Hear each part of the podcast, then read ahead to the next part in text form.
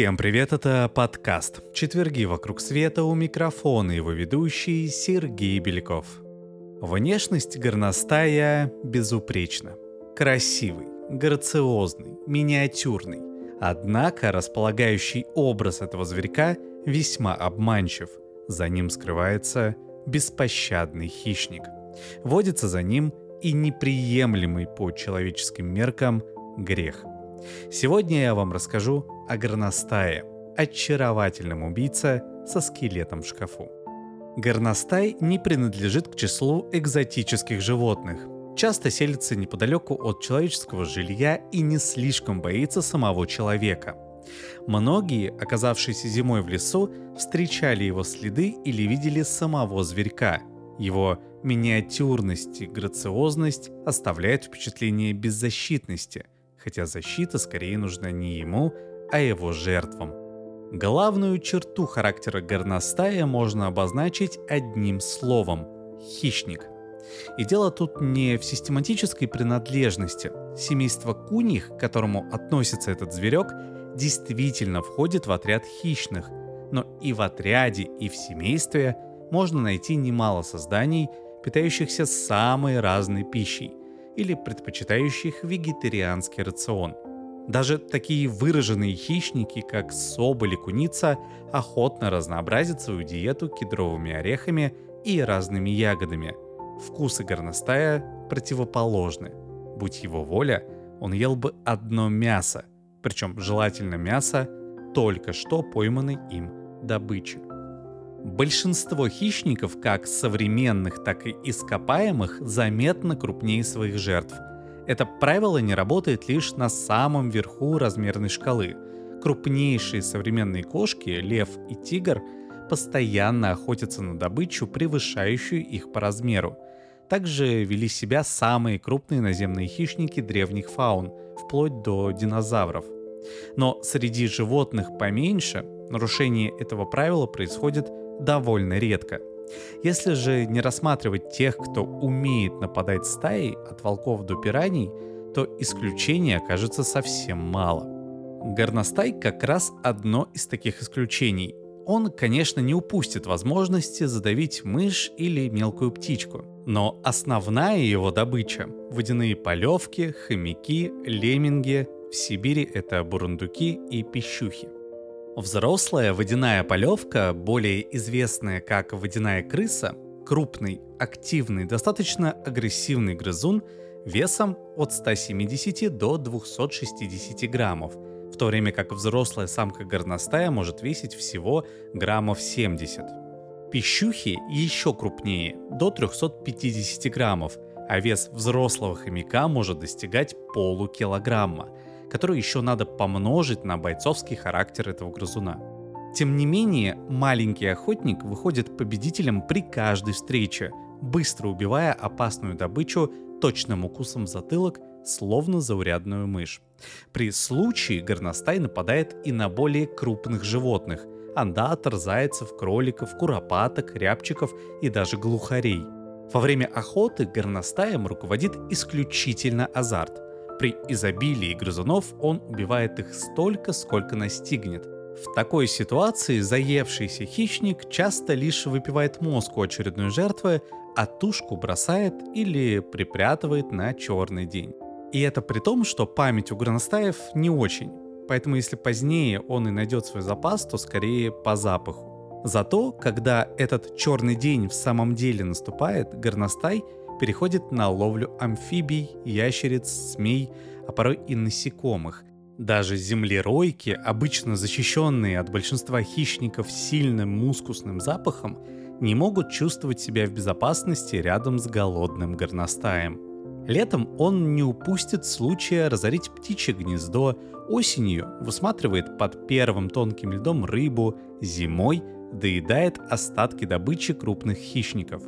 И только если не попадается совсем уж никакой достойной еды, горностай обращает свое внимание на растительную пищу. Поскольку чаще всего такое случается зимой, это обычно бывают ягоды можжевельника. Или же перебирается поближе к человеческому жилью в расчете, что уж там-то всегда найдется чем поживиться. Горностаи прекрасно плавают, могут переплыть реки шириной до километра, лазают по деревьям, но охотятся почти исключительно на поверхности земли. Обычно высокоспециализированные хищники применяют ограниченный набор основных охотничьих тактик. Подкрадывание с прыжком или коротким рывком в конце, засада либо погоня. Охота горностая же не похожа ни на одну из этих схем. Зверек прочесывает территорию характерной пробежкой. Ее можно назвать галопом – Отталкиваясь одновременно обеими задними ногами, горностай совершает прыжок, приземляется на передние лапки, подтягивает задние и прыгает снова. Несколько прыжков и остановка. Зверек встает столбиком, внимательно осматривает окрестности, прислушивается, принюхивается, а затем снова делает серию прыжков, часто в совершенно ином направлении.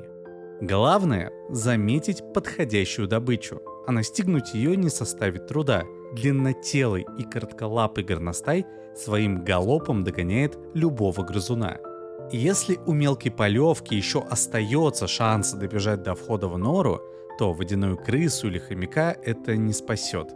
Зверь последует за своей жертвой, убьет ее и съест, а потом, пожалуй, еще и уляжется спать в освободившемся помещении. В сутки у горностая бывают 5-7 всплесков охотничьей активности, средней длительностью около 45 минут. Одни зверьки чаще охотятся ночью, другие днем, но в принципе промышляющего горностая можно встретить в любое время суток.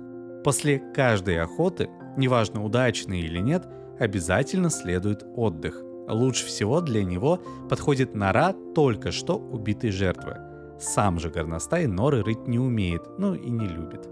Но в принципе для временного привала сойдет что угодно. Дупло, куча валежника, расселена в камнях, сток сена. Горностай довольно равнодушен к уюту своих временных пристанищ и редко использует их повторно. Это тем более удивительно, что вообще-то он территориален, и все его непрерывные поиски протекают на одном и том же участке – Летом самец горностая может пробежать за сутки до 15 километров, но при этом весь его прихотливый маршрут может уместиться на пятачке площадью максимум в 1 квадратный километр. У самых же участки еще меньше, но они не столь подвижны. Казалось бы, на такой ограниченной площади давно можно выучить все укромные уголки и убежища, но горностай не дает себе труда это делать где настигло желание немного поспать, там сегодня и дом. Правда, к выбору убежища для будущего потомства самки горностаи относятся обычно ответственнее. Для этой цели часто используется просторная сухая нора с гнездовой камерой, которую будущая мама устилает сухой травой и шерстью прежних хозяев. Брачные игры и драки между самцами начинаются у горностаев в марте и длятся практически всю весну, а кое-где даже и лето. Но большинство зачатий приходится на вторую половину весны и начало лета. Однако здесь детородная система горностаев берет паузу. Едва образовав плаценту, эмбрионы перестают развиваться до будущей весны. В марте следующего года развитие возобновляется, и в апреле-мае на свет появляются детеныши, голые, слепые, весом 3-4 грамма – численность горностаевых выводков колеблется в весьма широких пределах – от 3 до 18, но обычно от 4 до 9. И вообще-то после 9-10 месяцев беременности логично было бы ожидать рождения более развитых существ. Но дело в том, что реальное внутриутробное развитие продолжалось всего месяца полтора – в результате детеныши не только рождаются недоразвитыми, но и развиваются медленнее, чем у других мелких куньих. Глаза у них открываются только в месячном возрасте. Правда, после этого они становятся подвижными, вскоре выходят из норы и принимаются играть рядом с ней всей компанией. В 60-70 дней молодые горностаи начинают охотиться, но выводок продолжает держаться вместе до конца лета. Вскармливанием и воспитанием потомства занимается исключительно самка, хотя в старой литературе можно найти утверждение, будто самцы горностаев делят эти заботы с подругами. Основанием для этой версии служили довольно частые находки самцов возле гнезд с детенышами или в них самих, причем в последнем случае самка всегда отсутствовала. Выяснилось, что интерес самцов к гнездам основан отнюдь не на родительских чувствах, а на уникальной, хотя и крайне непривлекательной с человеческой точки зрения особенности их размножения. Дело в том, что самцы горностаев самые настоящие педофилы. Проникая в гнездо в отсутствие самки, они спариваются с детенышами самочками, причем в организме последних оплодотворенные яйцеклетки сохраняются в течение всего первого года жизни, а на будущий год из них развиваются полноценные эмбрионы. Физиологической базой для этого феномена послужила именно способность зародышей горностая к длительной паузе в развитии, сформировавшаяся как приспособление к долгой зиме. Эволюционный механизм его закрепления тоже понятен. Самцы с таким поведением получали преимущество в размножении. И все же не лишне отметить, что ни у каких других млекопитающих, включая ближайших родичей горностая, подобные формы размножения неизвестны. Более того, до сих пор непонятно, насколько широко такое поведение распространено среди самих горностаев – во всяком случае установлено, что это не единичные эксцессы, а регулярные явления. С учетом сказанного окончательно запутывается вопрос о сроках беременности у горностая. Получается, что в некоторых случаях от оплодотворения до рождения проходит больше года, до 393 дней, а также о сроках наступления зрелости у самок этого вида. Что до самцов, то с ними все ясно – они обретают способность размножаться на втором году жизни.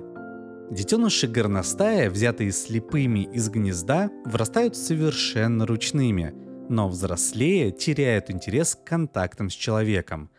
Пойманный взрослый горностай практически не приручается, но при этом даже века интенсивной охоты не внушили горностаю страх перед человеком. Встретившись с ним, зверек не кидается на утек, а внимательно и с интересом рассматривает, конечно, с безопасного расстояния. Он охотно селится вблизи от людей или даже прямо в их усадьбах. Если его не преследуют, зверь смелеет настолько, что может даже заходить в жилые помещения. Владельцам кроликов или домашней птицы такое соседство не сулит ничего хорошего. В других же случаях оно даже полезно. Поселившийся возле дома горностай – вскоре истребит всех мышей и крыс, но эмоциональных отношений с человеком маленький яростный охотник предпочитает не завязывать. А на этом все. Это был подкаст «Четверги вокруг света». До новых встреч!